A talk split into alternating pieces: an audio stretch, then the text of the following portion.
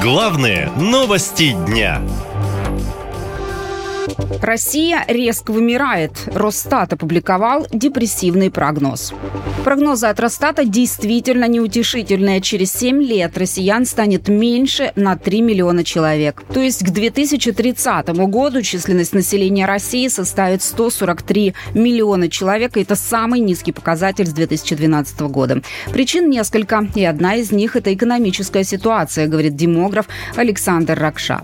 Никаких перспектив подъема рождаемости нет вообще. Во-первых, экономическая ситуация неопределенная. Во-вторых, война идет. В-третьих, мат-капитал перенесли на первого ребенка, и это не простимулировало рождение первенцев, зато уменьшило число рождений второго ребенка. Согласно данным Росстата, за чертой бедности сейчас э, более 17 миллионов россиян. Это 11% от всего населения.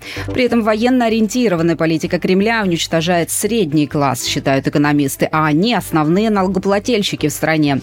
Все это сказывается на рождаемости. К концу этого года она будет самой низкой, считают демографы. И это в первую очередь связано с падением доходов людей, отмечает экономист Максим Миронов состояние деградации. Деградации такой, которой а, не видно конца и края. То есть вот, вот а, все а, разговоры, что российская экономика восстановится в 25-м, году, 27 это просто полная фигня, потому что нету никаких факторов, которые бы этот тренд развернули.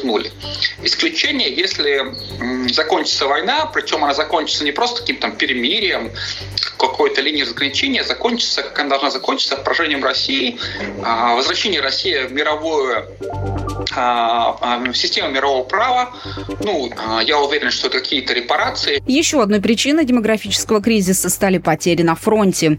Об этом говорят и военкоры, и сами военные. Возьми нашу, к кто сотый, кто двухсот, двухсотых своих забрать не можем. Надо, что труп выносят каждый, каждый день. Вот тело лежит 100 метров от моих позиций. Его даже забрать не можем. Вот вчера еще, вот, вот вчера вот, например, вот, ни, ни штурма, ни не было. Чисто обстрел артиллерийский. Сначала корабля с утреца, блядь, за трех Сидим в окопе, и нас трехсотит еще. Официально в Минобороны России о потерях не говорят. Последний раз Шойгу озвучивал цифру в сентябре прошлого года.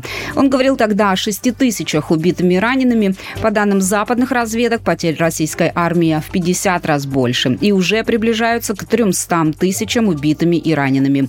А судя по тому, что о завершении СВО никто из власти не говорит, эти цифры будут только увеличиваться, считают военные обозреватели.